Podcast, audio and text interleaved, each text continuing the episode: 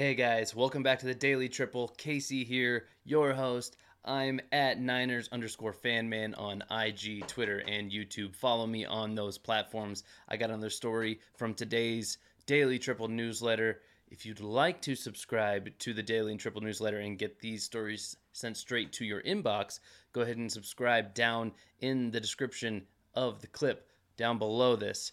So, guys, the next story we have today is from the MLB world. We're looking into the Mets pitching staff, particularly their starting rotation.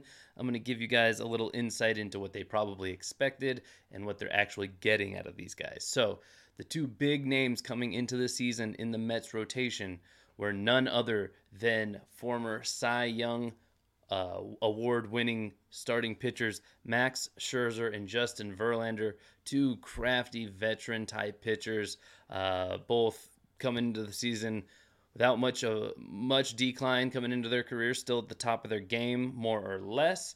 They were expected to take over that kind of ace position. They, they were going to co op that ace position, try to have two aces on this squad to replace the former ace from last season, Jacob DeGrom, who, you know, coincidentally, DeGrom is having himself not such a great year because he uh, just recently, uh, yesterday in fact, underwent Tommy John surgery. Here's hoping our guy DeGrom a speedy recovery there, since that is his second Tommy John surgery, and that's no joke to come back from once. I can't even imagine twice. But back to our guys, Scherzer and Verlander have they equated to at least one ace pitcher for the Mets? No, and definitely not two. Because here's what they have done combined so far this season. Scherzer and Verlander have combined for a 4.19 ERA on the season, and they've eked out a combined 7 and 5 record on 17 starts. That's not particularly good for guys you were hoping would come in and really set the high bar for your staff. Uh, but there is a little glimmer of hope for these Mets, who are currently in fourth place in their division, eight games behind, nine games, I'm sorry, nine games behind the Atlanta Braves. There is a little bit of a glimmer of hope for these guys. One, and I'm going to butcher this name, but Kodai Senga. Um, he is a an import from the Japanese uh, Nippon Professional Baseball League. He played for the Fukuoka SoftBank Hawks for 11 seasons. So he is a veteran himself. I believe he's 30 years old. And listen to these numbers, especially in contrast to what we just said that Scherzer and Verlander have been accomplishing this season.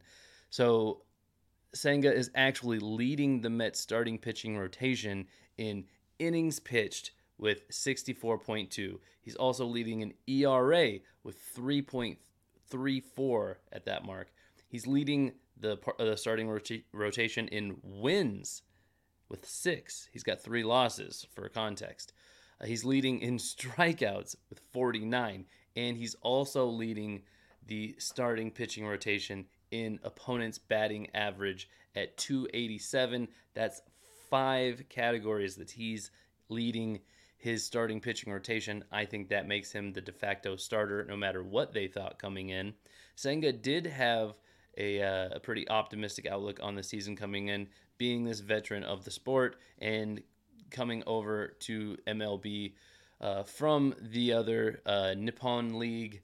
Uh, as so many other players do, they have success coming over, so it was highly likely Senga would be able to do this. But he is making these former Cy Young guys look not like former Cy Young guys, to say the least. So I guess this is kind of a choose your own adventure type of story for the Mets. If you're a big Mets fan and you want to look on the bright side, you got Senga to look at.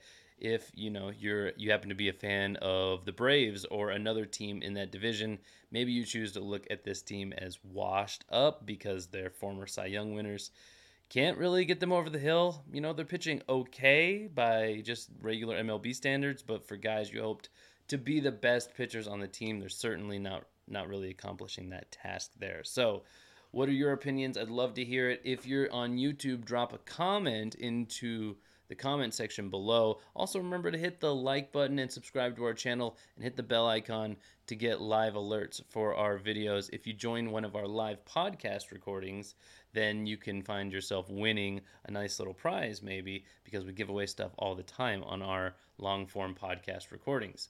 So check that out when you get a chance. And if you're on a podcast app like Spotify or Apple Podcasts, listening to this podcast right now, please r- rate and review us. Rate us five stars, leave a review on the podcast. Tell everybody what you love about the Daily Triple or about the Triple Cross podcast in general.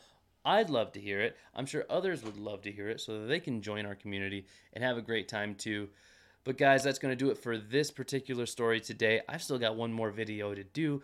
I'm not done yet, but I've been Casey at Niners underscore fanman. You can follow me on socials, and this has been the Daily Triple. I'll see you in the next video.